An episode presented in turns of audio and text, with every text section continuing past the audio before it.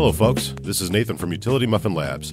Thanks for taking the time to listen to our podcasts, Nerd Words, and 25 Years of Vampire the Masquerade. I wanted to take a couple of seconds to let you know about some of the ways we are trying to fund our podcasts. First, we have a GoFundMe so that we can replace our broken down old computer. Check it out at www.gofundme.com forward slash help dash keep dash the dash labs dash running. Or click the link on any of our recent podcasts on utilitymuffinlabs.com. Speaking of our website, you'll notice that we've added some Amazon and DriveThruRPG banners to our site. In addition, our newest VTM 25 posts will have links to purchase the books that we talk about. Using those banners and links to buy those books helps us tremendously. Give them a click and help us earn a little bit. Lastly, we've recently set up a Patreon page. We've got a few rewards for our patrons so far, and we plan to bring more as time goes on. Visit our website for the link or go directly to patreon.com forward slash 25 years of Vampire the Masquerade. Thank you for your continued support, and let's get to the show.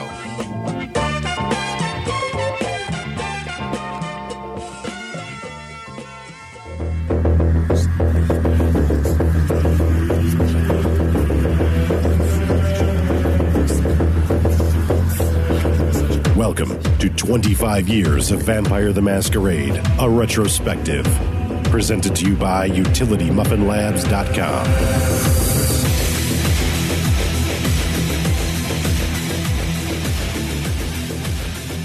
Welcome to another episode of 25 Years of Vampire the Masquerade. I am Nathan, And I'm Bob. and today we're going to do a review of The Kindred Most Wanted, an oversized, artistically presented source book for Vampire the Masquerade. It's it's a Bob sized book. Yeah, it gives us details on the red list, uh, the anathema of the Camarilla, those that are hunted. It's like the FBI's most wanted, but for Vampire the Masquerade. I want to articulate that the book size is perfect. It's like finally somebody got that I'm holding these tiny books like Magilla Gorilla, and I can't quite. It's getting annoying for me to have to read like that. And they were like, "We'll just make it a few inches longer." Perfect, Bob size. Yeah, it is definitely an odd shape, much like the review that we did on Who's Who, uh, Children of, uh, of the Inquisition. This one is an odd shape too, but it's not the same shape as that book. No, it's not. So it's it's weird, a, a little lack of consistency there, but whatever. It's still a cool book and uh, it's a cool format, but it is a little big for my dainty hands. I will have to admit, it was not designed for me necessarily, but for Bob-sized people. That's correct. Your trumpers. Yes. uh, so uh, normally at this point we would uh, we'll read some comments or some questions. So uh, I just have one because it's a pretty long question slash comment, and then we can kind of address it um, relatively quickly because uh, we don't want to spend too much time on this book. Like we're we're not we're going to try really hard not to make this a two hour podcast. The book's amazing, but I was trumped. So, and, and rightly so. I love the book, but Nate has a point. It's really you buy the book to read the content. Right. Reviewing it, so that's that's that's what he got me on. All right. So our uh, message today comes from uh, Alessandro.Massey. Uh, I probably shouldn't read his email address. He might get. Uh, well, anyways, his name is Alessandro. I'll cut that out. Hi, Nate and Bob. I absolutely love your Vampire the Masquerade podcast. I want to congratulate you on the great work you do every week by reviewing these old books, many of which bring back very fond memories for me. I started playing Vampire in 1993, and it's still a part of my life today. I haven't had the chance to run a Vampire Chronicle in many years. My more recent chronicles were Werewolf and Mage, but I'm in the process of preparing a new vampire game, and so your podcast is helping me get into the right frame of mind for the endeavor. So I wanted to ask you a question, storyteller to storyteller, about Frenzy and Rötschreck. As far back as I can remember, my troop has treated Frenzy like a savage animalistic fury, in which a vampire is overcome with a destructive desire to placate the beast. They can't talk or articulate anything except for hisses and growls. They lose control and attack every anyone in their path as they attempt to indulge their cravings of the beast, cravings for blood, for revenge, etc. The image it conjures is like the Walking Dead, but on a liquid diet. This approach to vampiric frenzy doesn't sit well with me because it doesn't feel that frenzy is in any way tempting for a vampire to want to indulge in. With the exception of the feeling of invulnerability that comes with frenzying, i.e., no wound penalties, there is no other benefit to succumbing to the frenzy at all. Our troop has gone so far as to say that vampires cannot even activate any disciplines while in the throes of frenzy. In this way, the beast is treated as analogous to an animal, disrupting the higher brain functions of the vampire and reducing them to a feral state. However, I prefer to see the beast as analogous to the devil. So it's part of a vampire that craves uh, perdition and tempts the vampire into giving up its humanity. And so, frenzy should provide something to tempt the vampire into giving up control. Pardon me. Our troop uses a system for frenzy because that's how it's always been done. But now that I'm going to take on the mantle for storyteller for vampire, I think it's time to re examine this fundamental part of vampiric nature. In one of your episodes, you made reference to a frenzy being influenced by a character's nature, and I remember reading something similar in V20, but the rules for frenzy in even that book were left deliberately vague. So, here's my question How do you guys handle frenzy in your games? What does the frenzy look and feel like for the character, for observers? What game mechanics do you impose to govern frenzy? How does nature affect frenzy? Like the character has architect, for example, how can a destructive frenzy reconcile with the character's intrinsic motivation to build? Ditto for caregiver. Thanks and keep up the good work. All right, So- Alejandro, I'm gonna dive into this. I've been chomping at the bit while Nate was reading Right. that, but the book that you need to read first and foremost, where I get a lot of my motivation for frenzy, is Sins of the Blood. That's the book White Wolf made to answer a lot of questions about the intimacy of a beast, but it's not going to tell you how to run it. What it will tell you is something very important. What happens when a humanity drops to zero? And it's and it's called the wassail. That's essentially the fate that they say that you're you're stuck in, and you're just this frenzied monster consistently running around. But then you get into talking about some key elements like the beast now being in control is remembering parts of when it wasn't always savage and has a penchant to act that way. And the older the vampire, the more likely it's going to fall into old habits, but they're always monstrous. It's always something horrendous. For instance, if it was a Ventrue elder who fell into this mode, um, it's going to want to still hunt its favorite blood source. But knowing that vampires it could feed on too, it would cultivate an area under a nice Elysium where it's trying to snag neonates at the end of every gala event to drag them under is an example of that. But that's the wassail. What it told to me was frenzy was always I always hated Ven, uh, frenzy the way it was because it said how is it that we weren't hunted down by every every hunter everywhere? You frenzy for so little things. I mean, everybody has a chance to just lose their shit if you run it by the rules. What I do is at Frenzy, I use the nature of the person to tell me who the vampire is. And in that, it's very psychological. We don't know what why we have a beast when we become a vampire, other than there's this dark urge. I often see it very similar to how Wraith the Oblivion is split. That there is a Wraith who's in control, and then there's a shadow damning them to their to oblivion and wants to drag them away. I love that duality because to a vampire, essentially you and the beast are one, and the thing that is supposed to go away is your humanity. That's that's whose life it is. So I don't know if that's confusing. I'll try to put it a better way because it seems like it came confusing out of my mouth. But imagine that your beast is quieted because who's in control right now is its human side. And it's and it doesn't know what the hell the world is outside of the blood. So what you're saying is like the beast is kind of ego. You got it. You and, got it. and and your you know your id or your your upper sort of train of thought your your outward mentality is what's keeping it at bay It's like a metamorphosis. You're a vampire, great, but you have to go through a chrysalis to truly be what you are, which is a monster. And every vampire knows it, and they have forever to fall. And if you think about it, that is exactly what is going on. Every single vampire since the dawn of time, you are waiting to become wassail. That's what it comes. Eh, it's probably the because Rötschreck Fury Friends they get into that and they call the wassail or whatever, but there's a permanent state and it's a wight that I'm thinking of. I apologize. Right. It's not wassail. It's called a wight when you lose all your humanity. These wights that they're colorfully referred to Right. Is the true vampiric nature. right that's what they're called the act of falling into that is called falling to the wassail Right. So the the whole object I'm saying here is the fact that if you know what you're supposed to end up being, then you know what it must look like to start sliding.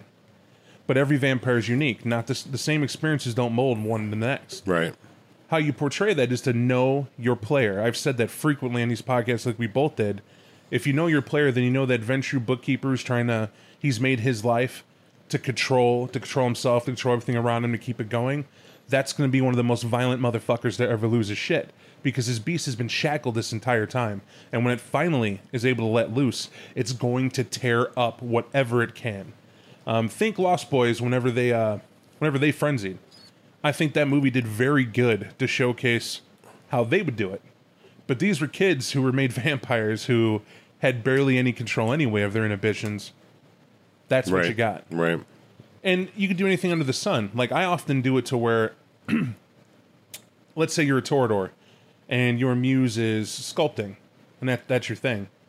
But what happens when you wake from a frenzy and there's something new added to the art? Fits in perfect. It's a beautiful color and a hue of red. You don't know where it came from until you look to the other side of the of the sculpture itself and there's your servant who came up to give you your cup of blood for the evening Right. but you had worked yourself into a hunger and that's that's what remains. But you didn't destroy the room. You didn't kill anybody else. And that servant might even have a smile on their face. Sometimes the beast is subtle. Sometimes it's cunning. Sometimes it can talk and can manipulate. But always the person looking at you know anyone who looked at you knows you're not in control.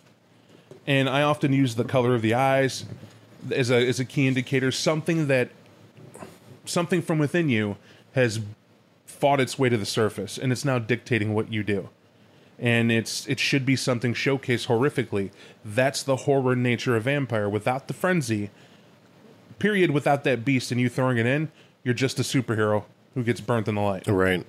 I think it's uh, very important for a storyteller to take the opportunity of a frenzy to really tell a story. These are all little things, these are tricks that we can use as storytellers to tell not only a story to our players, but to tell a story to the player who's playing that character so that they can see, you know, as a player detached what they are on the inside. You you shine that mirror to them and it tells them a story. Even if they don't have the opportunity to know or understand that in game, as a player they're they're going to look at that and they're going to go, "Oh shit, that's that's what I am. That's what I really am." And I think that uh, as storytellers and and as players and as gamers in general, we get really caught up in we we have to know every single detail. If every single rule is not ironed out to me, then I just don't get it. No, that you're looking at that sorry to say this, you're looking at that wrong. All of those inconsistencies, all of those little spaces where they don't fully realize that, those are places for you to tell your own story, to make it unique for you and your game and your troop.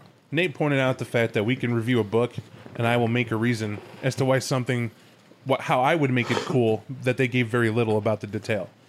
And he says it's a review, Bob. You can't do it. I forget which podcast you did. We were, it was uh, New Orleans, I think, where you did it. And I was like, "Hey, man, I don't do that." And you were like, "You did." He's right. I do. I try to fill in those blanks because I know people want to know detail, but more importantly, I truly believe they did it with the functionality of, "Hey, man, I passed the ball. You catch it. Yeah. You read between the lines." Right. However, maybe I do that a bit too much. Oh no, and and here's the thing: like, I don't ever have a problem with you doing that. That's what makes you a great storyteller. I really don't even have a problem with you doing it in like our podcast, but our function is to go through it and review it. We have you to know, review. right? We don't want to fill in those details for you because that's what they're there for for you. They're there for you as a player or you as a storyteller to fill in those details. That's where you bring out all the little interesting things. But don't get so caught up on stats like Rules, you know mechanic. like what what's the benefit of, of of a frenzy the way that you storytell that it should be a terrifying event when one of your players goes into a frenzy Because I'll tell you what happens when you don't grab hold of that. As a storyteller, it should be a uh, a lever mechanic. They're in a scenario in the club, things are hopping, it's dancing. It's not really. It's a scene because they're in it, but they're waiting to meet someone. But two or three of them are low on blood. It's a great time to feed. If they don't want to feed, then it's your job as a storyteller to portray how they're really seeing the club at that moment. I don't care who they are. That's food walking around. right It's it's a buffet for the for the damned. Right. And if you're in that club with mortals so close that you could smell their sex, just just the pheromone scent that comes off them and the sweat, it's not something that only arouses you. That's your mind talking. Your beast is growling. Right. Think- Because it can reach out and just grab them. right And that's when you, the storyteller, are winning. When you're describing how close they are to losing it without ever having to roll dice. They should be inspired to want to slake that thirst because they know what's going to happen. And then if they go, nah, I'm not going to feed, you pull the trigger. Right You pull the trigger. You're like, cool, roll, roll self control. what does a what does a wolf a starving wolf do when he's in a pen full of sheep that don't seem to mind he's there. Somehow, He's starving and he's been walking across the winter hills for weeks. and he barely has enough strength left to, to take a, one of these sheep down. But there's one there he could get for sure. Does he just go, nah, I'm going to go home? Or does he pounce? And you're gonna pounce. Don't forget, for every Camarilla outing you ever see, the elders feed first, and they feed well before they go to those functions. Right? Keep that in your mind. Has to be done because the prince has to be seen as upholding his own rules. But he's the oldest monster of them all, usually. So what he does, all should do, and that's very important to the beast. And why I even bring that up is because if you look at the different dichotomies, no matter who you are, Prince, Justicar, Caine, you still have a beast. Yeah. And so if you don't, you know, like you're talking about, like, how do I portray this, that, and the other? You have to decide what's good for you as a storyteller and what you want your little monsters to be and let that troop know. And more importantly, you don't let them know by telling them, like we're talking now. Let this be our storyteller secret here. And when you portray it in game, describe what that beast is doing. If you want to give the beast an internal monologue with them, feel free. It's not a derangement, it's their own mind telling them what it wants. And the more they ignore it, the more hold and the more voice you're going to get. It can start like an inch, uh, an itch in the back of the mind until it ends like a horrific snarl as they lash out and eat someone. And in that, you don't even have to roll dice. They had every warning every time you opened your mouth. Mm-hmm. You know, that's another way you can do that mechanic. Absolutely. So, um, all right, let's move on to our book, The Kindred Most Wanted. Um, I always thought it was called The Kindred's Most Wanted. It is not. It is The Kindred Most Wanted. Um, this one was released in 1994, and it is, uh, as we said before, it is like uh, the Children of the Inquisition. It is a selection of individuals that are uh, n- like non-player characters, is what you call them, and they make up the list at this point in time of the most wanted kindred, the red list, the red list of the Camarilla. The top 10 or 15? Uh, I don't know if they give it a specific number. Let me count them out. One, two, three, four, five, six, seven, eight, nine, ten, eleven. There's 13. So, 13. So, yeah, which top- makes sense. 13 is like a, you know, it's a superstitious number. It's a 13, clans. 13 clans, right? exactly. So the opening letter comes from the number one on the red list, Kemden Terry, Child of Set. I'm not talking follower of Set who considers yourself a child. I'm not talking a priestess or whatever. Right. We're talking a walking woman that says the Sabbat are right and you Camarilla elders are wrong because my sire is the Set.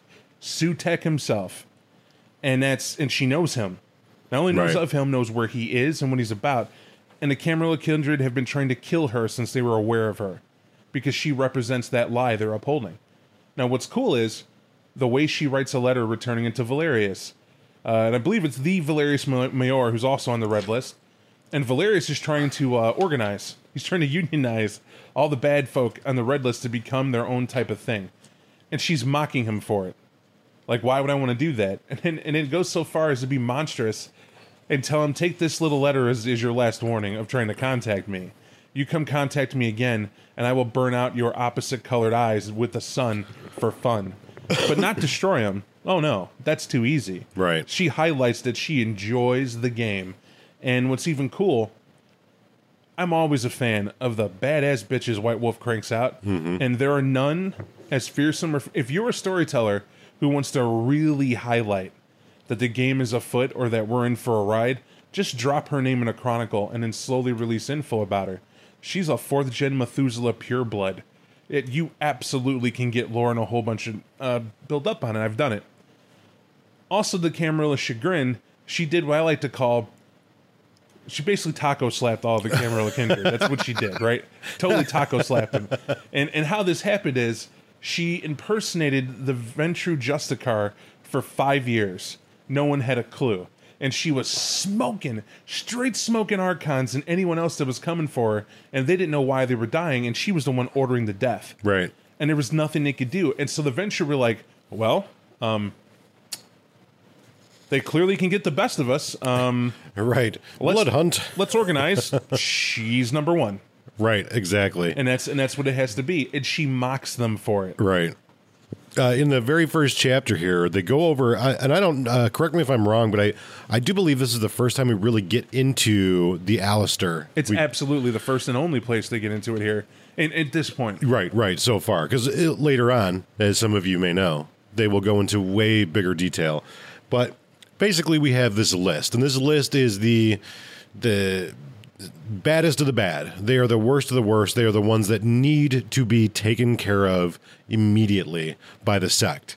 And we call that the red list. Again, kind of like the FBI's most wanted. funny But- you mention that Right. They have because Kemintiri mocks them for it. right. That J. Edgar Hoover made his most wanted list conveniently out of nowhere. The Camarilla made theirs. Well, and uh, probably in the same fashion, the FBI's most wanted list was a marketing ploy. It is. It is a. It was to get attention, Right. and in a lot of ways, the red list is as well. It's to get attention. These people crossed somebody, or did some bad stuff, or took some things from somebody, or just pissed off somebody enough to get on the list. Well, that's that's on that's not even the most wanted. That's just the, the extensive list. Right. What they what she points out, and I like this, is that uh, you know think of it this way: before the list, it was just a bunch of Justicars sending Archons in the dark, trying to scratch and get at her, and they would quietly tell the prince, "Hey, man, we got to go over in this neighborhood. Right. Stop all information here. This is a bad dude. We'll let you know what's going on later." And then they would go in, and then it would go quiet Right. never heard from again because she'd kill them all. And and that's how she wanted it. But then they smartly outmaneuvered her, which is what they said this is, because then they opened the books. Right. Here's everybody that's on, it, and anybody who sees it, you got to deal with it. And if you're Camarilla, this that's the most insidious part. You have to participate in any blood hunt. They made it sect wide blood hunted, is what the red list is. You see them, you have to kill them. That's your duty. And they added all sorts of stuff into it that we'll we'll get into it there. Right. But that's the purpose of it, is so you had nowhere to hide. Well, uh, they talk about the trophy, and the trophy is the big reward for you know hunting down and killing one of these red listed individuals. And there are a variety of different uh, uh, trophies and um, th- like m- things that will be given to those rewarded with the the with claiming that kill. So let's talk about the importance of it. If you have a list, you say that anybody. Well, first let's discuss the. We'll, we'll put a footnote. It's a little ahead because you got to understand the progression. We all know what an archon is. Right. Public figureheads of the Justicar, right? What's an Alastor then? Well, and Alastor specializes in these particular nasties. They are archons with a But specialized. according to who? I guess the Justicars, right? Right, but they're only known by the Justicars. They're the Justicars SS. So storytellers were doing it wrong when a Justicar, oh yeah, I'm an Alastor, I'm in town, you should know. You're doing it wrong. Right. That's just me politely telling Right. you, and because that ruins the whole shtick. The whole point of this is the Justicar has you in the area and you say you're an Archon. Easier for everybody. When you get into trouble, that's when you reveal your SS Thunderbolts for the Camarilla. Right. And then the Justicar's like, oh, you've been staked and returned to me with an angry prince and blah, blah, blah. Fair enough. Why, Prince, did you stake my Alastor if you knew who they were? Right. Could it be they raised a hand against you? Could it be I now have to investigate you? I'm willing to bet I do because I know who my Alastor is and I know how much I trust them. right. Right. Therefore, exactly. welcome to the Inquisition that the Justicar is going to put you through. So it becomes a very feared role. Like, and that's, and by the way, that's why Archons are feared in the first place. An Archon coming into town's great, you know, the you know business for the Justicar, but ultimately not the end of the world. But what what should be in every prince's head, he only came as one. There's no other Archons. Might be that's an Alastor. and we can't just call him out on it because we know what that leads, so we got to play it cool. Right. Now, the dual purpose of the Alastor for the Justicar is to also wipe out their enemies in the Camarilla. Not just the red list. It's a political maneuver as well. It's to quietly do away with those who decry you, those who would gum up the works, spit in your face, whatever. But the trick to the Alastor is to do it and make it seem accidental. Oh, absolutely. And then, you know, the other problem that comes around the corner is as that prince, you're going, oh, there's this one Archon. Is this dude an Alastor? And if he is, shit, there's someone in my domain that's red listed. Right? How the hell did that get past me? Well, I'm fucked. I need all the info. I said Right. need all because it's going to seem like I'm dumb. I'm either inept or I've been covering it up. Absolutely. I feel like uh, it it further emphasizes the fact that when an archon shows up in your domain and you're the prince or you're on the Primogen Council, regardless of why they're there, there should be a mad dash. You should be doing everything in your power to find out what the hell is going on. For sure. What's going on right now and how do I fix it and how do I clear my own ass? So we know what those guys are, right? The Alastors now? Right. And we know that the Justicars pick their true Alastors from amongst their Archon ranks. And how that goes, they don't just go, hey, Nate, you're an Archon, now you're an Alastor. It's, hey, Archons, go kill that Red List member. Right. Whichever one of you does or captures them, now you're an Alastor. Right. and that's equipment, supplies, and everything to help you out. They even outline what's cool about being an Alastor going to a city. Every prince is expected to uphold you for 13 nights minimum. That's grant you hospitality and grant you domain of the area to operate.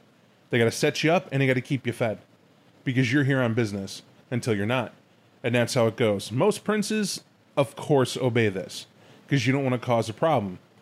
Now, what's interesting about that further is when we talk about a trophy, um, Kemintiri actually brought this up. Well, how do you get a bunch of people, sect wide, from the lowest neonate to the greatest of elders, to suddenly decide they're going to take on the baddest of the bad? Well, how you do it is, is that you sweeten the deal. You got to give them something. You got to give them a little something, something. Mm-hmm. So, what does everybody want? Well, everybody wants to diabolize somebody. Yeah. Oh, we all say we Yeah, don't. Right, right, right. No, it's terrible. We can't do that. Blah, blah, blah. But yeah, some clans offer that type of trophy Right. and, and say, yeah, you can do it.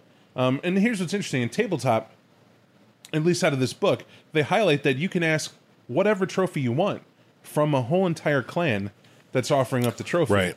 Which means if you went there and you're like, you know what I really want? I'd like an elder staked in in front of me.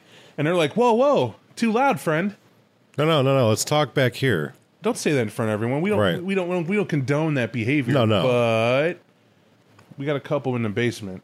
We just got to see which one you want. But uh, Right. I mean, are you looking for a word. specific guy? Because we got we got a half a dozen Gangrel we could really get rid of. Sanction Diablo is a big one that's on there, but it's also secret, right? That's not that's Right. not offered openly. The other one is is Justicar Forgiveness, Indulgence. the indulgence. You, who doesn't want that? Yep. Who hasn't been a bully boy to piss off everybody to suddenly go, doesn't matter who I embraced, doesn't matter what prince I killed, it doesn't matter that I even diabolized two or three people. You found out now, hey, I would like your forgiveness, your indulgence, Sir Justicar is what I want. Granted, it's signed. You're forgiven, scumbag, but now you're an Alastor and produce. right. Welcome to the camp and kill some more. Also, don't get too annoying yeah. because when you Absolutely. when you do, when you get too annoying, we're gonna we're gonna eighty six you. Oh, Goodbye. hey, you need to go out to fucking Prague and and fight. Uh, I need you to find me. Uh, t- insert random monstrosity here, and it turns out you just don't come back. And then the third big one to me in that list is clan friendship. Right. There's they give like a list of ten, and, and a lot, all of them are good, but those are the three big ones because to me they have amazing, up upheavally good. That's not even a word, but you know, good reward. And clan friendship's cool, not just because it's a cool little merit out of the book, because it's real clan friendship. If I'm of Clan Brujah and I'm now an Alastor and I want clan friendship with Ventrue, that means I get treated as such. Right. I get all the finery. I get all the mansions. Every party the Ventrue you get, I get to go to. If there's that big meeting out east of Jesus on some island somewhere where all the big wigs go, guess who gets an invite? This guy. Because I did something for them, and they're going to have me there to do it. Now, that doesn't give me high rank, it just gives me door privilege. Right. Key to the city. It means they will treat me as one of them because it's a friend. And by one of them, eh, I don't get the agoge and all that, but uh, what I do get, the head nod Right. in the limo. Everybody knows why you're there, and they afford you that. and they thank you for it respectfully. Cool now, stuff. some some on here that suck. Some reward options that suck. Suck. Grant of retainers. You're allowed to make ghouls. Great. In case you didn't take those points on your sheet when you created your character, you could do it now. You killed the sixth gen ravening diabolistic werewolf vampire abomination. You killed Samuel Haight. He was on the red list. Yeah. By the way, why is he not? What? So he's dead. You can make a ghoul now. yeah, yeah. Uh, you uh, maybe even two. Would you like two ghouls? It's pushing it. right. Do do you want? uh How about safe passage to another city? That's awesome. Yeah, you know, so you can go kill other So you're gonna book red a fucking listed. flight for me? Is that what you just said? Yeah, what we're gonna do is we're going to spend a thousand dollars and fly you through the air. Great, You're thanks. welcome. Thanks. That's a, that's a lot of help for me killing that two thousand year old maniac who's been marauding through the countryside. But you know, hey, it's what I asked for, right? yeah. So some are better than others. Um, that's why you only remember ten. There's actually fourteen. Yeah. See, that is how my mind works. And, and then they go on to talk about the politics of the trophy, which we've kind of already discussed. And uh, it ends with a warning don't diablerize your elders. Right, says it straight up. And it's oh the the coolest thing about the trophy politics is the Justicar politics of it. Mm-hmm. Let's say you have a player who likes to, and every game has one. Fuck the prince and fuck you. I don't fear shit. I'm gonna walk in here and raise hell because raising hell is what I do because I'm the hell raiser. By the way, I'm a Ventrue. Everyone's had one or two, or just like the oddball player does it. I tell you now, smile as a storyteller. Let him tell it on a mountain from the highest peaks and the tallest of buildings. Let him do it because he's going to find himself on the red list. What's that you say? That seems a little steep, does it? Well, he didn't do anything wrong. He's free to say what he wants. Yeah, you don't like the prince. Okay, sounds good. What if I'm Ventrue Justicar so and so, and I do like the prince? And what if that's part of my lineage and you're being an ass? Well, I make a phone call and I say, hey, Justicar of Clan Brujah, I have this asshole running around being a schmuck. We have an opening on the red list right now. I'm gonna put up I'm gonna put this guy on the red list for 24 hours. You start the clock. How about a minor boon? and the Brujah Justicar goes, Are you serious that petty? And he goes, I dare you to challenge what I just said. okay. But then I get the slot next. He goes, You sure do. We don't have to update it exactly now. We know who's gone. But and then suddenly 13th gen raising hell, whoever the guy Right. who's yelling at tall on the mountain, he doesn't even know he's on the red list. But then the whole city kills him. Why? Because they made sure everybody knew it. Right. And then they often say that when that happens, the person on the red list is in the midst of his friends, and then they all get a text, sometimes unison, and that's all it takes. However, they get the message, and then people look at him, and he's like, "Guess what, buddy? Right. You, you No. are famous." It's a it's a it's a sad day. It is, but it's is a- it is a beautiful sad if you day. think of the politics behind that. Absolutely. Uh, so tips for your games. so uh, we're just going to go over a couple of these characters that are in here. We don't want to spend a whole host of time like we did in the last one going over every single character because you want to read, right? You want to read the book. That's half this book is Right. reading the cool shit that's in it. Right. So, where do we start off? Who's who's some of your favorite characters in here? I really do like Angelo, the Blood Brother. Yeah, I do too. It's an awesome character and a good background. Um, I also like Kindu. Oh, and just for you, the record here, folks, these are some ridiculous characters. Okay. To get into them, do we want to just do like my top mention and we're gonna go over them? Do Yeah, sure. Just, like, Whatever. Let's just free flow it. Let's just Free get flow? in. Yeah. Let me tell you why I like. Um, first off, we'll, we'll go over the coolest people in this book, in my opinion. Right. So, not just my personal favorites. Everyone can get behind it. Right. You want to know who fucking Set is? You want to know how much of a badass that guy is? He is the father of chaos. He is the bringer of death. Why? He had a ghoul, a demon called the Typhonian Demon. He has one, and it's great. And guess who has it? Enkidu the Noah. That's right. There's a ganger walking around Illinois who likes to collect rare things. And when he called out to this great being, it responded. Why? Because the Noah's a nice guy Right. and girl. Yes, I said that correctly. He has two different modes that he sometimes flips between. Oh, it, it's a it's a ridiculous character, but it's ridiculous for good reason. Right. It's it's that Gangrel who slipped through time, who's just been going about his way. Yeah, it's just an thing. entity that continues to grow and sort of mutate into a variety of different things. Because he has frenzies. He's had a lot of frenzies. And he's like a bug, monster, animal amalgam thing in his real form. And then he decided to be an incredibly hot chick as an alternate form. Because why not? And why? He has some strong maternal instinct for all the rare animals that aren't loved in the world. Isn't that sweet? By the way, The Typhonian demon is a rare animal that's been running around looking for Right, Set. right. And is the only thing that can find Set, by the way. Right. Is the only thing. Well, in 2200 BC, you have to remember the Gangrel Antediluvian was like, oh, let's relive our past glories. In 2200 BC, the Gangrel Antediluvian was like, let's relive our past glories. and then he built a ziggurat. And he said, this will be our home. And you have this guy. Right. This thing that He came was- out of it. He was there. Amazing, right? Yeah. And now, so what's cool about it is the demons inside him, and it requires a lot of blood. All the animals inside it require a lot of blood.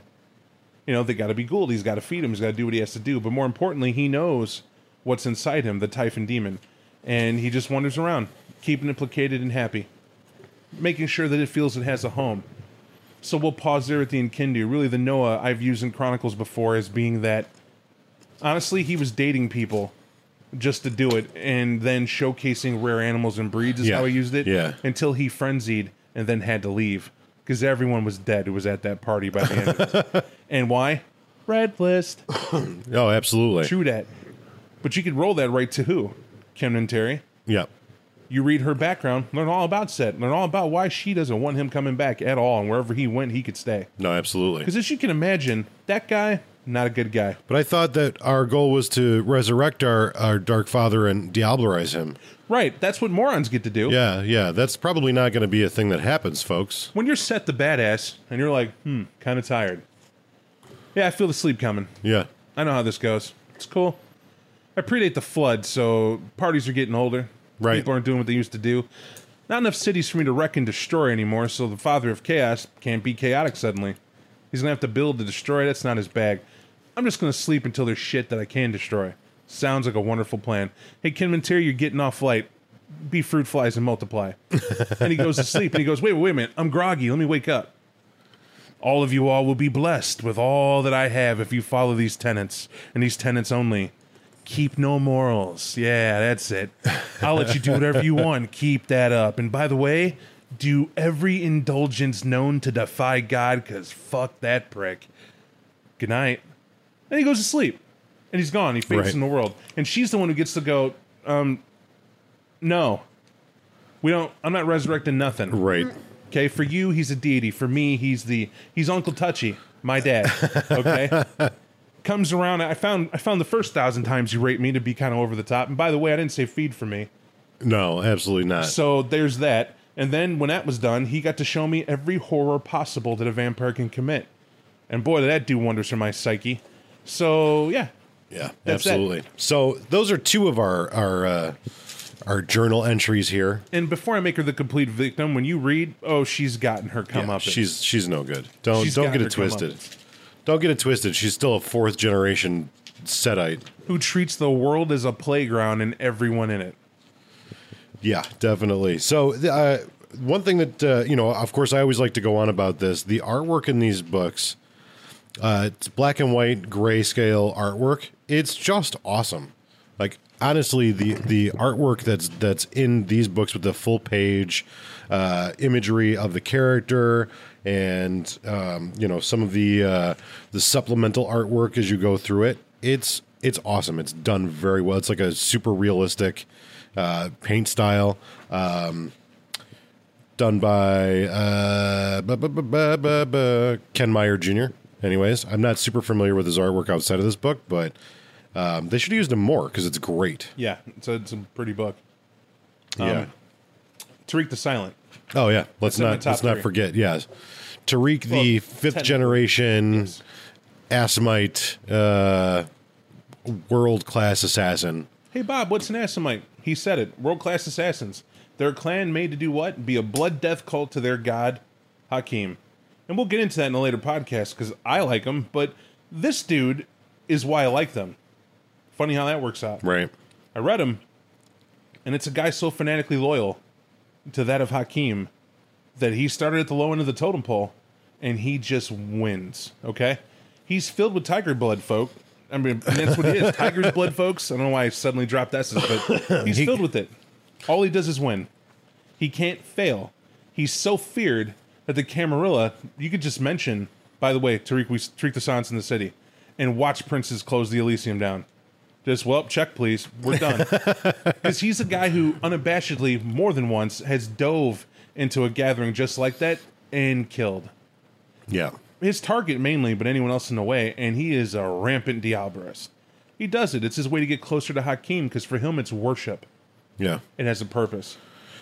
And uh, much like a lot of these other characters in here, that this is a character whose evolution will continue throughout the game line. For sure. Uh, the majority of these characters, whether they live or they die, they're not just like, you know, one shot dice roll. Hey, uh, there's a character you can use.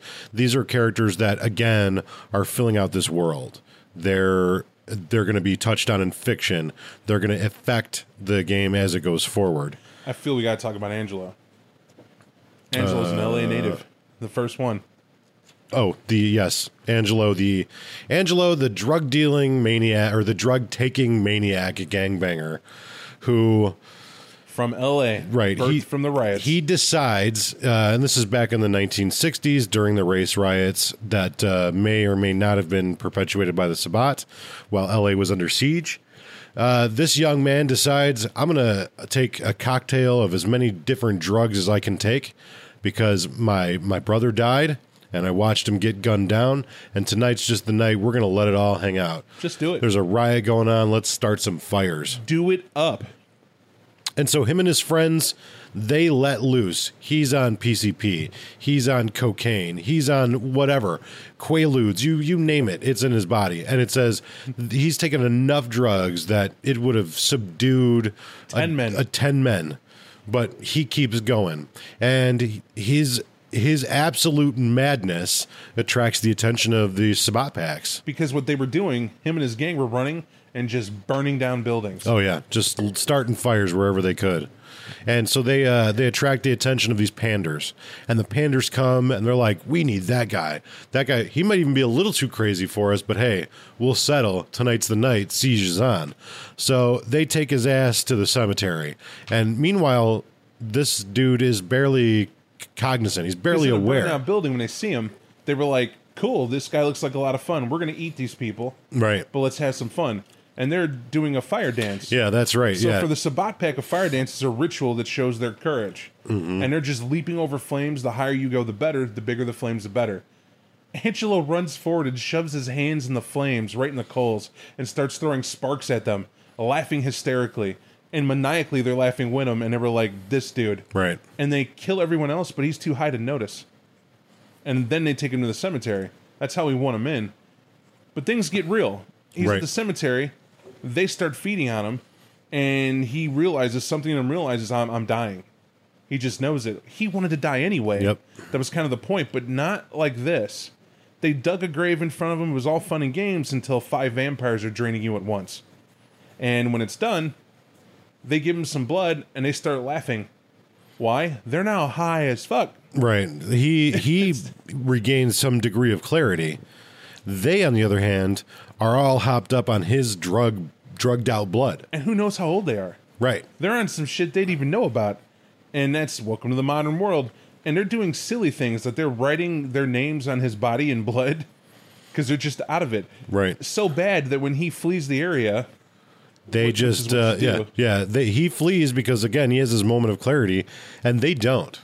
They're too fucked up to even think about survival, and they die in the sunlight. just get burnt to death. So he flees to a warehouse or someplace that he knows is, is safe for him to hold up during the day. And who's in that warehouse? Newsflash. We did it on the previous podcast. Goratrix sits with the Sabbat at this point, and it's Tremere antitribu. And Tribu so nefarious that they said, Hey, Tzimisce, we're not the ones who fucked you over, buddy. Right. That's dumb, guys. Right. And Tzimisce went, All right. Do you like messing with blood and things? Yes. we now go to LA and we mess with blood We also things. like to mess with the blood. And we are here. Maybe are we here. should go mess with the blood together. And if you're a ghoul of these two unholy married matrimony bastard clans, you're like, well, we can't fucking fail for sure now because it's going to be twice as bad. All right, cool. What do we need? Well, the boss says we need a vampire. Enter stumbling Angelo. All right, go stake some vampires. They bring him back, and they're like, "Look what we've brought you, master." And they're like, "Yeah, good job." They throw him like a hot dog and cool. some coins. Go cool. get a drink. Whatever, do your thing. We're gonna go.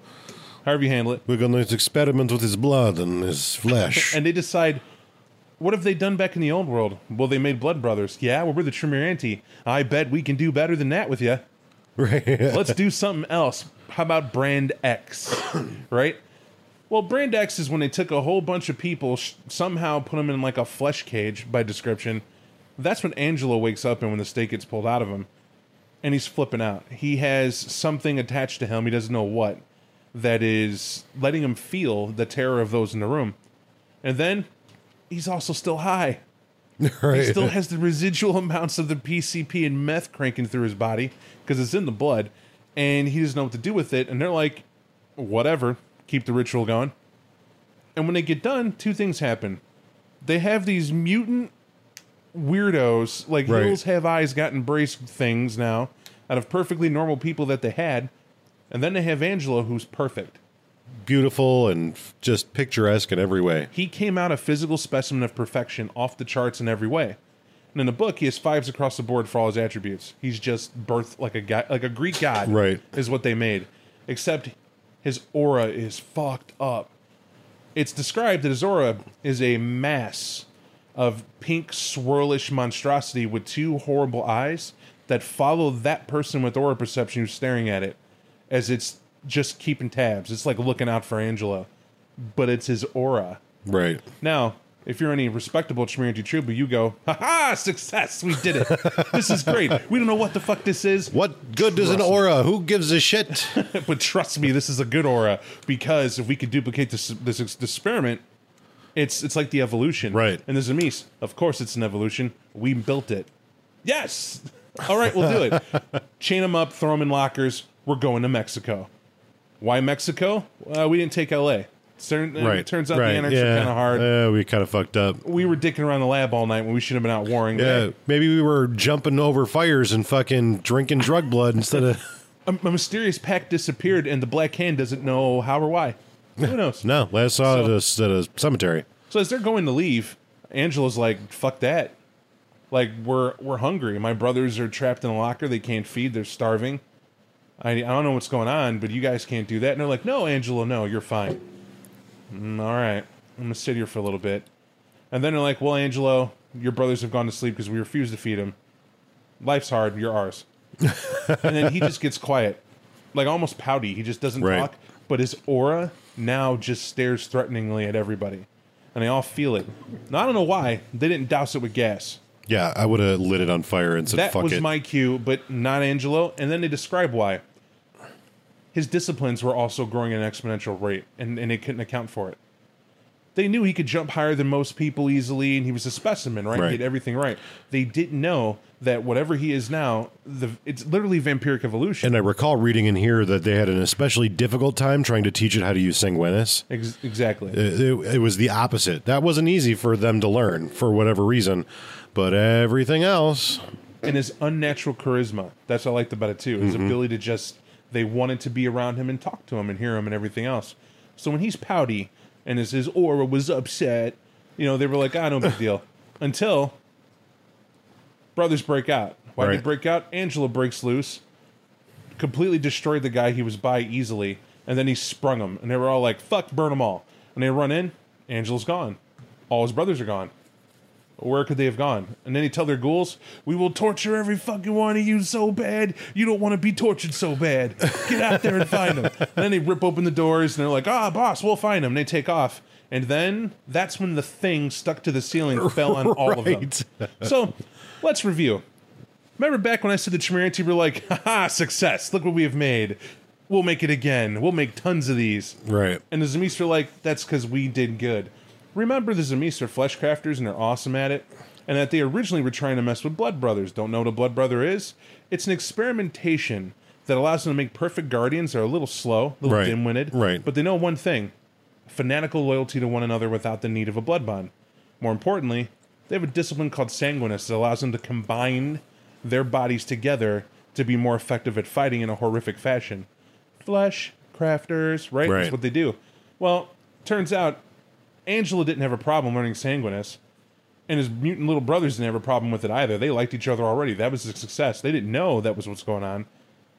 but they also didn't know he could form Voltron. you know what I mean? He could form giant muddle-headed Voltron. and so, uh, mutant-headed water baby Voltron Right. comes down from the ceiling, and he just He just face. proceeds to kick everything's ass, and they're throwing fire and destruction, and basically he just it's like all of his brothers are like parts. Uh, oh, oh no, I lost a shoulder piece. Oh no, I lost a I lost an arm piece. Right. And by the time he wades through the Tremere and wades through the Tzimisce, uh, it's the cheese stands alone. Right, and he's gone. He runs into the night, and then the Black Hand again. Well, wait a minute. Everyone died at the cemetery. That pack's gone.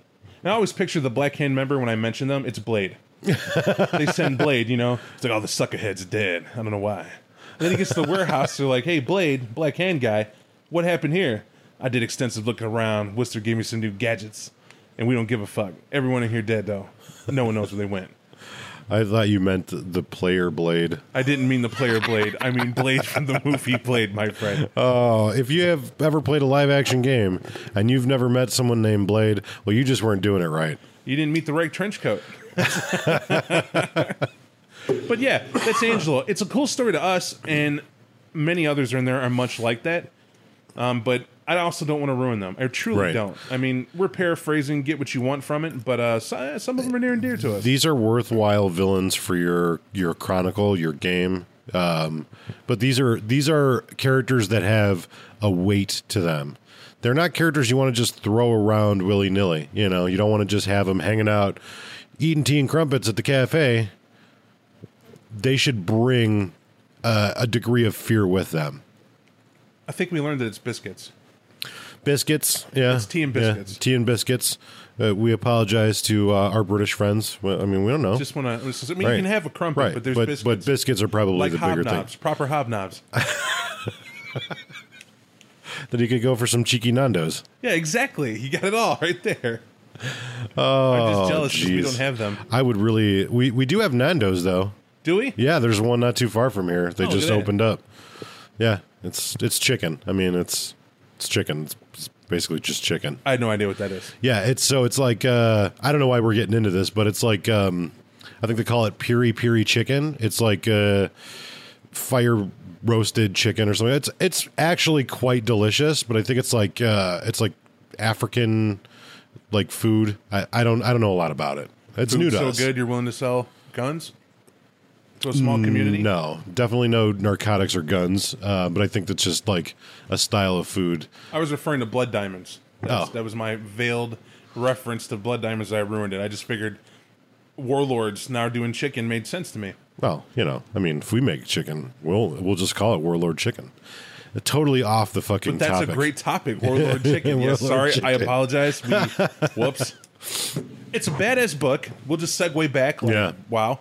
Um, I love the book, and you should get it because I said so.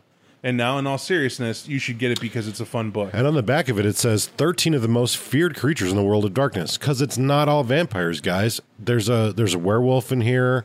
There's uh, you know some other things in here. Some would say some of the vampires are only sort of vampires in the grand scheme of things. Valerius Maior, if you want to read, if you want to call him a vampire. Yeah, yeah. So, anyways, these are the these are the bad guys. These are the big thirteen. And if you're following along with us in your campaign with your players, here's a great pickup because now you have some plot villains. You have some dastardly bastards, and some that are not, you know, so big bastards. And also, what you do is you now pull out your roster of NPCs, and if any of them come to the point caliber of what's in that book, reassess. reassess and learn to right. adjust, man. The characters that you made, if they're on par with these characters, you may have taken a wrong turn somewhere. I'm only saying it because I come from the same place and made the same mistake, but it was years ago. Then a decade, decade and a half ago. Nah, I'd say two. Yeah. But I didn't have that gauge. You do. Right. I made the mistake, so you don't have to. Absolutely. These are going to be your high end. After that, ba-boom. You you want to start low. So let's take a look and see what do we have going on for next week. Brother man, brother man. Clan Book Giovanni. So this week, I don't know if it is. Is it Clan Book Giovanni? No, I have no idea. I was guessing. I was guessing. And plus, I know whoever's listening, Chad, he's going to be like, yes! And then he's going to go like, oh, they got me. Oh wow. No, close. It's Clan Book Ventrue. Oh, this is going to be fun. Clan Book Ventrue. You So- may you may think I say it on everyone. This is going to be fun. So next week we have Clan Book Ventrue, and the week after that we have Los Angeles by night. We finally get to LA by night. Uh, for those of you who are like, "Ooh, what's who gives a shit about LA by night?" Uh, we, We do. do. We do because we have game. We run game with players. Thank you to all of our supporters through Patreon that are playing in this game and keeping us up way later than we should be every single night of the week. We appreciate it. We love you. We hope you're enjoying yourselves. we know you are. You tell us, but uh, this is us giving that love back, man. Absolutely. If you would like to come and experience this game, we'll let you in. You can watch. You won't be able to participate until you become a patron, but you can watch. Come to Discord. I'll link to it in the post for this uh, this here podcast. So come check it out. Come talk to us. Talk to some of the players. Um, we'd love to have you. If uh, you're not interested in any of that stuff, but you still like what we do, please come support us. Support us on Patreon, on Patreon, on Patreon. Support us on GoFundMe. You know, if you just want to shoot us a dime or two. Buy our t-shirts. We have t-shirts. We don't have t-shirts for this podcast, but we have Utility Muffin Labs t-shirts that you can buy for money and wear and go to places and support us. so do that. It would be awesome. If you have questions for us, if you have comments, by this time you should know how to get a hold of us. If you don't, go to our website, utilitymuffinlabs.com, which is probably where you came from to listen to this podcast, and click on those links. It'll tell you where to follow us, where to like us, where to listen to our other podcasts, etc. So, I have nothing else. I'm blue in the face. I enjoy this podcast very much. It was fun. In the immortal words of a favorite band of mine, I'm sorry. Now, if you'll excuse us, we've got very important Vampire the Masquerade scenes to run. Of course. We will talk to you next week. Don't ever get old. You just felt that was hanging, right? Yeah, I just was you. like, this is I hanging. you. I just didn't know what to say there. Endings are always so difficult. I start with bye. Bye. Yeah, no, now we're going to actually stop recording. Now